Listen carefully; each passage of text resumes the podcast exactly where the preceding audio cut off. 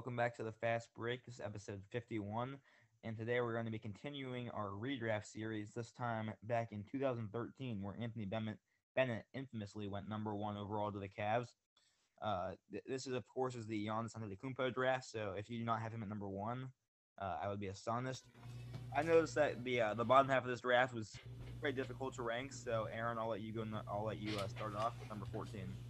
Yeah, I, I the the bottom of it, the bottom of this draft is pretty bad. We're getting to the point where some of these older older draft classes, just a lot of players have declined or aren't as good, and it's harder to get a good ranking at the bottom. Number fourteen, I went with Alex Len. Yep, not a bad pick, or not much to say about him, but uh, he's obviously been a solid role player, big man. I think he's on the Hawks, or he was at least. He last was last year. This year, I think he's in Toronto. All right. 14, I went with Andre Roberson. I'm not even sure if he's still in the league anymore. but um, he played a vital vital role in his early career on the Oklahoma City Thunder. Uh, I think he started on that team alongside Westbrook, Ibaka, uh, Durant. He was a great defender, never really put together offensively. I think he had a pretty bad knee or Achilles injury, and that kind of ended his career. Uh, he might be overseas now, or could still be somewhere on the. He's bench. a free agent. All right. Yeah, I, I liked watching him play, but he, like like I mentioned, this it was pretty hard to find someone to put here. Yeah. Uh huh. Thirteen, with Nerlens Noel, another guy. I, I, is he on the Knicks? I think he is. Um, Yeah, he was just a- just another guy you just had to throw in. He was a very good college player and didn't really translate it to the pros. 13 eyed Matthew Dellavedova, um, won an NBA championship with the Cavs, and then uh, he's he's signed a huge contract with the Bucks and hasn't really been great since then. But the, the 2015 NBA Finals, he looked like an All Star, or like even a second team All NBA player. He was great. in Yeah, that. he, he's good. Um, but he's a solid role player, scrappy scrappy guard, great defender. Um, not not all the way there on offense, but still a very fun player to watch. Yep. Number 12, I went with Cody Zeller, who I think originally was the fourth overall pick. He's obviously over there in Charlotte. You might have seen him play a little. I haven't really seen him play at all. I think he, think he went, wasn't there last game. Or he might be injured uh, momentarily, but he's just kind of another player to throw in there number uh, 12. Yeah, I think he's got two two technical fouls already this year. He's been mediocre at best throughout his career. Um, not a great player, but show you how bad the Hornets are. I think he's starting uh, over Bismack Biyombo currently. Yeah. Well, I have Tim Hardaway Jr. You might have him a little bit higher.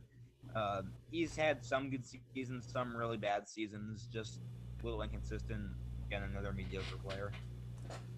Yep. 11, I went with Mason Plumlee, who was with the Pistons last year. He's not a great player, but I think the Nuggets will actually miss him a little. Him and Jerami Grant. Um, they didn't really get anyone. Losing those two is going to hurt them very slightly. I, I mean, they weren't huge parts, but he, he's still a, a solid role player. Yeah, he's a solid player down in the, in, in the interior. Uh, he's he's okay on the block. Uh, not a not a great defender, but he can protect the rim a little bit. Has some good post moves. I left him at, left him out a little uh, barely. Eleven, I have Daniel Theis of the Boston Celtics. He's been starting for that team, um, and really, I think he's he's been a he's made a positive impact on that team. He, I, feel like if you have a center who, who demands the ball when you have so many other options with Kemba Walker, Jaylen Brown, Jayson Tatum, Marcus Smart, it wouldn't fit well. But he, he definitely understands his role and knows what he's there for. Great, he's a really good screen setter, solid defender. So I think he's really uh, I think I believe he was undrafted in, this draft. He was undrafted, so I completely mi- I I forgot to put him on my list because apparently wherever I was looking, it didn't include him undrafted. So that's unfortunate. I'll probably if if I was doing this in hindsight, I'll just put him 11 and move everyone back so I can just continue with my list normally. Um, number 10, I have Otto Porter. He was the third pick originally. He's in Chicago now. Uh, the Bulls have been really bad, and he's not really doing anything either. He, he's a fine player. I'd say like a six eight guard or, or small forward probably. He's pretty good. yeah, ten I went with Seth Curry. Very great. He's a really good shooter. Um, but in the past, he hasn't hasn't taken many three point shots. I think he shot around 46, 47 percent last year, but only took two threes a game. So uh, he, I think he's having an expanded role now in Philadelphia. I believe he's starting now with that team. Um, Yeah. And be, interested to see how he how he performs there. I probably should have done some more research because I don't have Curry either because he did undrafted. So uh, I'm gonna have to share nine with Steph Curry and Kentavious Caldwell Pope because that's why I had it nine. All right, number nine is where I had Otto Porter. You mentioned him again, another guy that was really good in college at Georgetown. Um, he, he's a small forward. He's had some pretty good years. I think he's at least twice in his career he's put up 20 or 21 a game. Very inconsistent and hasn't really won anything in his career yet either. So I think he fits well at nine. Yeah. All right. I think that's the last of the undrafted players. Hopefully. Um, number eight, I went with Kelly Olynyk. He played a pretty big part in the Heat finals run last year, and uh, he, he's a solid player. I yeah, he's still in Miami. He'll probably come off the bench. I mean, he'll definitely come off the bench, but he'll, he'll still help out that team. I don't know how I left him off here, but I must have forgot about him. I'd probably slide him around the 10 11 range. Um, so, so not a bad pick, but he's definitely ahead of some of the guys that have 12, 13, 14. I'm not sure how I forgot about him. Um, number eight for me is Kentavious Caldwell Pope.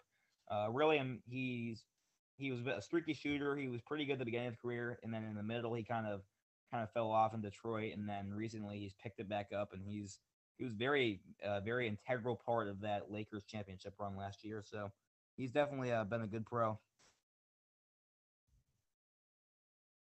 Uh, I'm You're still muted. Yep, yep. My bad, my bad. All right, number seven. This is where I have Tim Hardaway Jr. I think he was still in the first round. I think he was like 24, 25. Um, he's in Dallas this year, and he'll he'll be another person helping Luka Doncic. Uh, he's Luka's kind of carrying them, but he's another role player who's going to try to help them out. Yep, number seven for me, Robert Covington, the original three and D guy, like I talk about. Um, I really enjoyed watching him play. He's kind of uh, not performed as well recently. I think he was the Rockets center last year at six foot seven, six foot eight. Uh, he's very solid player, good shooter, good perimeter defender. So I think he fits well at seven. Yet again, an undrafted player who I am really screwing this list up on. All right, uh, number what is it? Six right now. I have Dennis Schroeder. He's on the Lakers this year. He'll, I think, actually, he might be coming off the bench. But he, he, this is the first player who's, for my list at least, it's kind of a step above everyone else. Yeah, but I was just about to say that. Uh, I agree. The top six is definitely a tier above the rest. Um, I have Dennis Schroeder at six as well. Uh, the Lakers made a, a, good move signing him and Montrezl Harrell, the two leading bench scorers in the NBA last year. I think he started one or two games and has come off the bench in the others, and he I think uh, the, the, the Lakers really addressed their weakness, which was bench depth. So I think he fits that well. Yeah, for sure. Uh, number five, we went Steven Adams. We may have a similar list going to our top five. He's obviously starting over there with the Pelicans, and they've been a pretty solid team so far. So hopefully he can continue to help them out. Yeah, but I have him at five as well. Um, very smart player. I really enjoyed watching him play with with, with uh, Russell Westbrook in Oklahoma City. They had great chemistry together. Uh, he's a pretty good player. He's on, kind of on a on too big of a contract in my opinion. I think he's getting paid 27, 28 million a year. Should be a little bit lower, but I really really enjoy watching Steven Adams play. Yeah, he's definitely one of the most physical players in the league. Number four ended up going with Victor Oladipo, who's drafted second this draft. He he's still a really solid player. He kind of taken has taken a bit of decline since his injury, but he's still helping the Pacers out, and they'll probably still make the playoffs this year. Yep, I agree with that. I had Victor Oladipo at four as well. Wasn't great with the Magic, who drafted him originally, then got traded to Oklahoma City. Played well there, and then eventually got traded to Indiana for Paul George, and he really blossomed into, into a star there. Like you mentioned, the injury kind of set him back. Hasn't performed as well since then, but I think he still uh, definitely deserves to be in the top five. Yep. Uh, number three, the tenth overall pick, C.J. McCollum. Uh, he he's a really good player. I sure hope you don't have him above Rudy Gobert, but uh, he's still helping out that Blazers team, who is not doing quite as well as we expected, but it's still a really good team. He's been there for a long time. Still not an All Star, but he's definitely in in the East he'd be one. So in in the West it's just kind of tough, but he's a really good player. Yeah, CJ McCollum and Rudy Gobert were very, very similar to me, and from a playing standpoint, they're uh, pretty much identical for me on uh, um, on a rankings list. I put CJ above him because uh, CJ is an aspiring journalist. Wow. I mentioned this at least five or six times. I like how he's, he's an aspiring journalist uh, in, in his free time. So I got Rudy Gobert at number three. Uh, on, on a terrible contract, in my opinion, the worst contract in the history of pro sports. The history of pro sports, huh? Yes, n- n- unquestioned. He, not- Unquestioned. that much money. He uh, kind of started uh, the, the the shutdown of all sports leagues due, due to coronavirus back in March when he tested positive, kind of shut down the NBA. Another reason why I put CJ ahead of him because he kind of screwed up basketball for a while. CJ um, McCollum has never been an All Star. Was the eight seed last year. Yeah, he's been snubbed a few times. So Snubbed, huh? Huh? Huh? Come on, that's crazy. Number two, I have Rudy Gobert. Go back and watch our contract video if you want to hear my thoughts on him. And number one, we obviously both have Giannis. I have Trey Burke here actually. Oh, okay. I left Giannis out. You know, Giannis been a he's been Trey Burke or. Gorgui Dieng, huh? Yeah, Gian- Giannis can't really shoot. So he's kind of like Ben Simmons. Mike. Muscala. I'm just kidding. I got Giannis one as well. That's that's un- unquestioned. I mean, Solomon Hill.